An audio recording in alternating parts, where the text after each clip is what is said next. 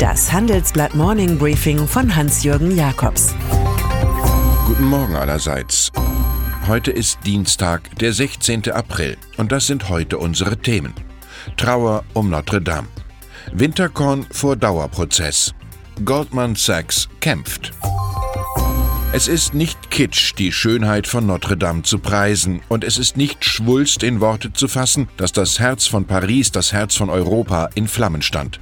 Was als Unfall bei Dacharbeiten am frühen Abend begann, wuchs sich zum Feuerdrama um das steinerne Gewölbe des Hauptschiffs aus, das Extremes aushalten musste, große Hitze, die Last des verbrannten Dachstuhls und der eingestürzten Spitze sowie Tonnen von Löschwasser.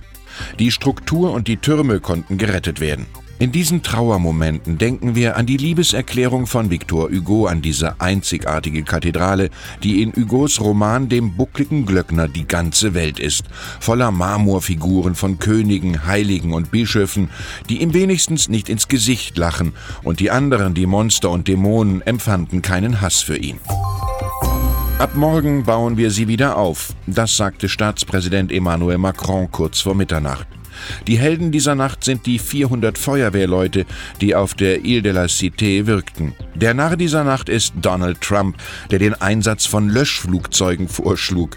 Die große Menge Wasser hätte zum raschen Einsturz des gesamten Gebäudes führen können. Aber Trump hat ja am Montag auch dem größten US-Flugzeugbauer Boeing unerbetene Ratschläge gegeben. Wenn ich Boeing wäre, würde ich die Boeing 737 MAX reparieren, einige großartige Eigenschaften hinzufügen und dem Flugzeug mit einem neuen Namen ein neues Markenimage geben. Nach diesem Schema kann man in diesen Tagen auch US-Präsident werden.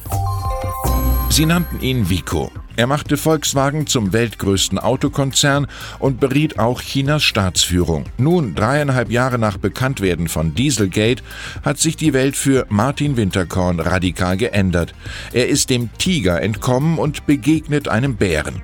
Nachdem ihn die US-Justiz strafrechtlich verfolgt, hat nun auch die Staatsanwaltschaft Braunschweig Anklage gegen den Ex-CEO sowie gegen vier andere Manager erhoben, zum Beispiel wegen Untreue, Steuerhinterziehung und mittelbarer Falschbeurkundung.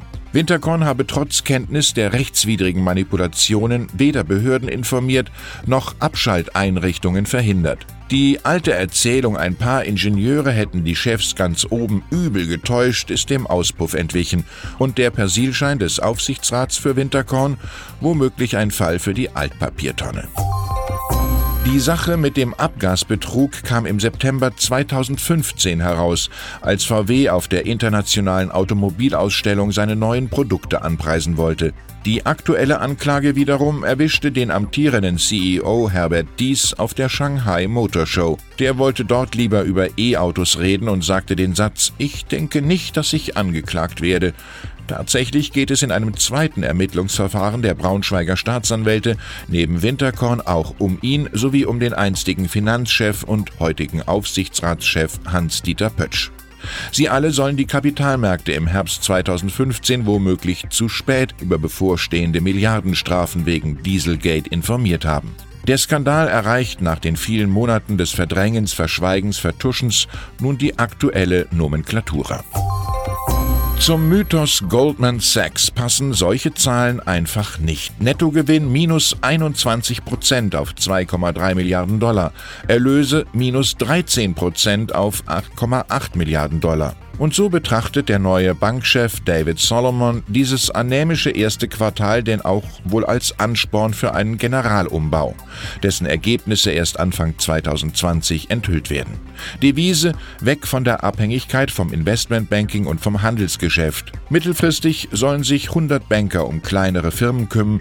Die Online-Tochter Marcus baut das Privatkundengeschäft aus und einer Plattform für Cash Management gilt viel Hoffnung. Alles in allem wirkt Goldmans neuer Kurs so, als werde aus einem Feinkostladen ein Edelsupermarkt. 70.800 Euro, das ist die magische Zahl in der Mitte, der Median. Von der aus gibt es genauso viel arme wie reiche Haushalte in Deutschland. Dieser Wert weist auf eine höchst ungleiche Verteilung der Nettovermögen. Die obersten 10 Prozent verfügen über 555.400 Euro, meldet die Deutsche Bundesbank. 2014 waren es 468.000 Euro. Nur 11 Prozent besitzen demnach Aktien. 44 Prozent verfügen über selbstgenutztes Wohneigentum. Das Vermögen sei auf breiter Basis gestiegen, so die Notenbank, für manche aber doch wesentlich stärker als für andere. Die untere Hälfte der Bevölkerung hat im Übrigen nur 3% vom deutschen Gesamtvermögen. Und dann ist da noch der neue Bayersdorf-Chef Stefan de Löcker. Auf der morgigen Hauptversammlung muss er eine bizarre Bilanz erklären. Mehr als die Hälfte des Bilanzvermögens besteht aus finanziellen Vermögenswerten, meist fremde Wertpapiere. Damit ähnelt der Hamburger Nivea Tesa Konzern einer Bank mit angeschlossener Konsumgüterproduktion, die sich zudem ziemlich verzockt hat. Trotz einer stattlichen Liquidität von 4,4 Milliarden Euro bereiten nämlich die üppigen Finanzgeschäfte am Ende einen Verlust von 49 Millionen Euro. Kursverluste an den Börsen schlugen durch. Neu CEO der Löcker will nun mit Investitionen den Umsatz befeuern und aus einer verkappten Bank wieder einen Industriebetrieb machen. Ich wünsche Ihnen einen produktiven Tag ohne Kursabweichungen. Es grüßt Sie herzlich Hans-Jürgen Jakobs.